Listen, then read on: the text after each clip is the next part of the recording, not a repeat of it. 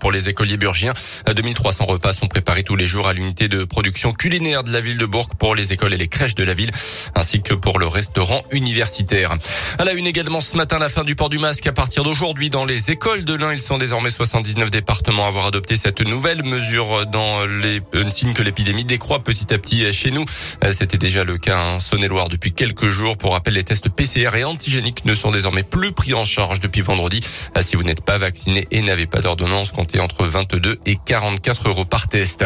Un chauffard contrôlé à 158 km heure au lieu de 80 sur une départementale à La Bois. Samedi après-midi, un homme interpellé en Porsche 911, 70 km heure au-dessus de la limite autorisée. Les militaires lui ont immédiatement retiré son permis de conduire et ont saisi son véhicule.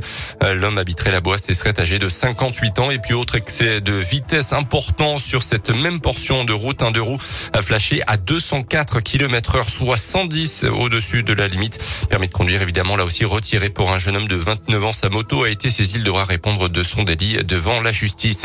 À retenir également cette bonne nouvelle pour les demandeurs d'emploi. La société Facebook prévoit d'embaucher 10 000 personnes d'ici 5 ans en Europe.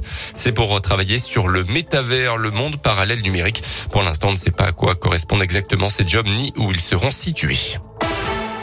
Les lectures sportives avec la fin de la dixième journée de Ligue 1 de foot. Hier soir, victoire de Marseille 4-1 en clôture contre Lorient. Les Marseillais désormais sur le podium de Ligue 1. Euh, samedi soir, victoire également de Lyon 2-0 contre Monaco. Défaite de Saint-Etienne sur le terrain de Strasbourg. Le FBVP, lui, entré en lice en Coupe de France samedi soir sur le terrain d'une équipe de National 2. Saint-Priest dans l'agglomération lyonnaise et le FBVP s'est imposé au forceps 3 buts à 2. Et puis un mot de tennis ce week-end au tournoi d'Indian Wells aux États-Unis. Le Britannique Cameron Norris s'est imposé dans le tableau masculin. Chez les femmes, c'est l'Espagnol Paula Badosa euh, qui a remporté le tournoi, leur deuxième titre de la saison. Ils font irruption dans le top 20 mondial. Merci Colin. Prochain scoop info dans une demi